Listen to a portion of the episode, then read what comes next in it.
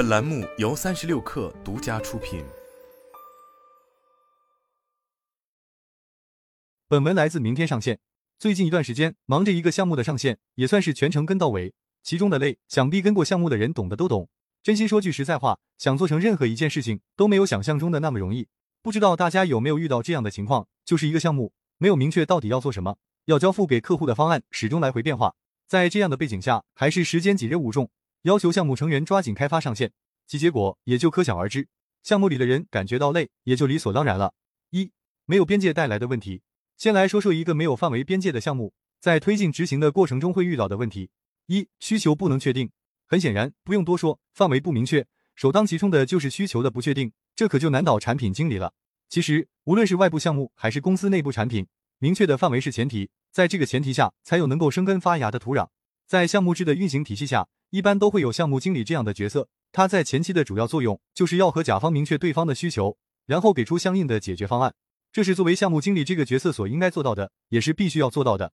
在有了确定的范围后，接下来要做的就是产品经理根据对应的需求内容，提供相对应的解决方案。在这个阶段的时候，如果产品经理有不明确的地方，其实是可以直接面对甲方的。那如果项目从一开始就没有清晰的目标，在这样的情况下，产品经理该如何展开工作呢？我们能做的就是根据项目经理目前能够掌握的信息来规划产品，尽自己最大的努力，提供目前所知的最好的解决方案，也仅能如此而已。以我们自己的项目来举例，最开始的时候，项目经理提供的信息是项目会分成一二三期来分期实施，但是每一期里到底要实现哪些功能，并没有敲定。比如说一期里刚开始说不要 A 模块，过了几天又说 A 模块要有，再过几天又说 A 模块可以先只实现其中的几个功能，再后来又说因为技术对接原因，A 模块又要做调整。在我们的项目中，像上面的情况比比皆是，产品方案改了又改，技术评审提了又提。要知道每一次的改动和变化。都会带来很大的机会成本，会造成很多的资源浪费，也会消磨掉大家的热情。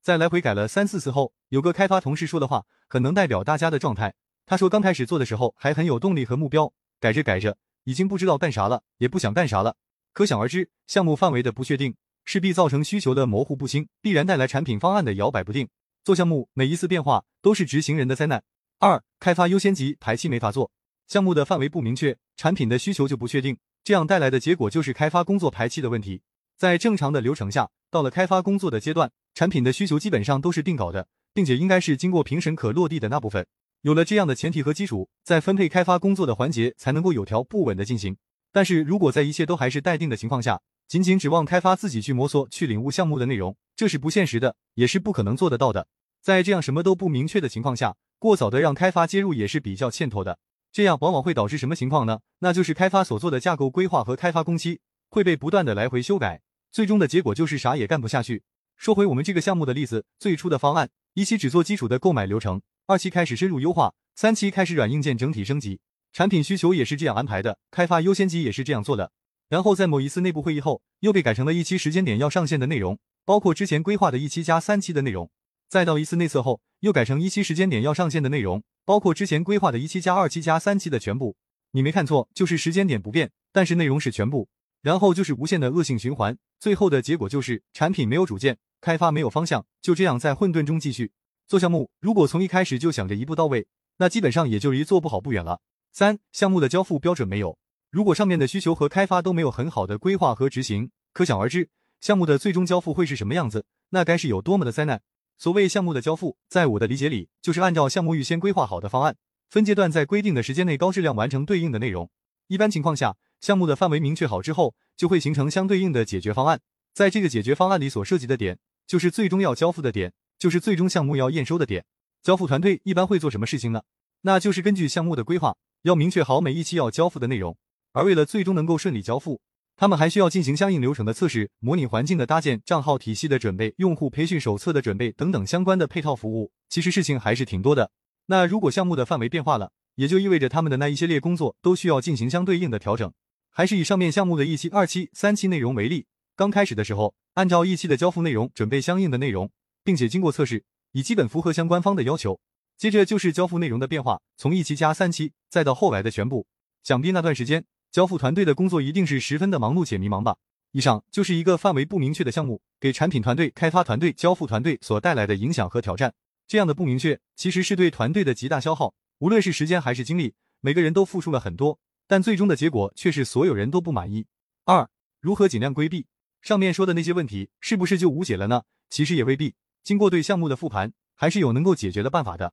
一、明确核心干系人的期望。所有的项目最终都是要为人服务的，那就需要明确项目中的干系人对这个项目的期望和所希望能够达成的目标是什么，这是很关键的一个点，是决定项目最终是否成功的关键。当然，在明确每个人的期望之前，是需要识别出项目中的关系人，说白了就是谁对这个项目有话语权，谁的决定能够左右项目的内容。如果有遗漏，那么肯定会在某个时刻对项目产生不可逆的影响。上面举例的项目中，我们就是犯了这样的错误。在前期的调研和方案提报的过程中，都没有征询技术负责人的相关意见，项目经理也就理所应当的以为所给的方案就是最合理的。可是就在项目一期的时间点快结束的时候，这个技术负责人提出了他的想法，而他的这些想法就直接打乱了项目的一二三期规划和开发节奏。当我们识别出了项目中的核心干系人之后，紧接着要判断的就是这些干系人的权利、职责和影响力，这是很关键的，也是一个项目经理很核心的能力要求。在掌握了以上基本信息后，就需要和每个干系人进行深度的沟通，深度挖掘他们的需求，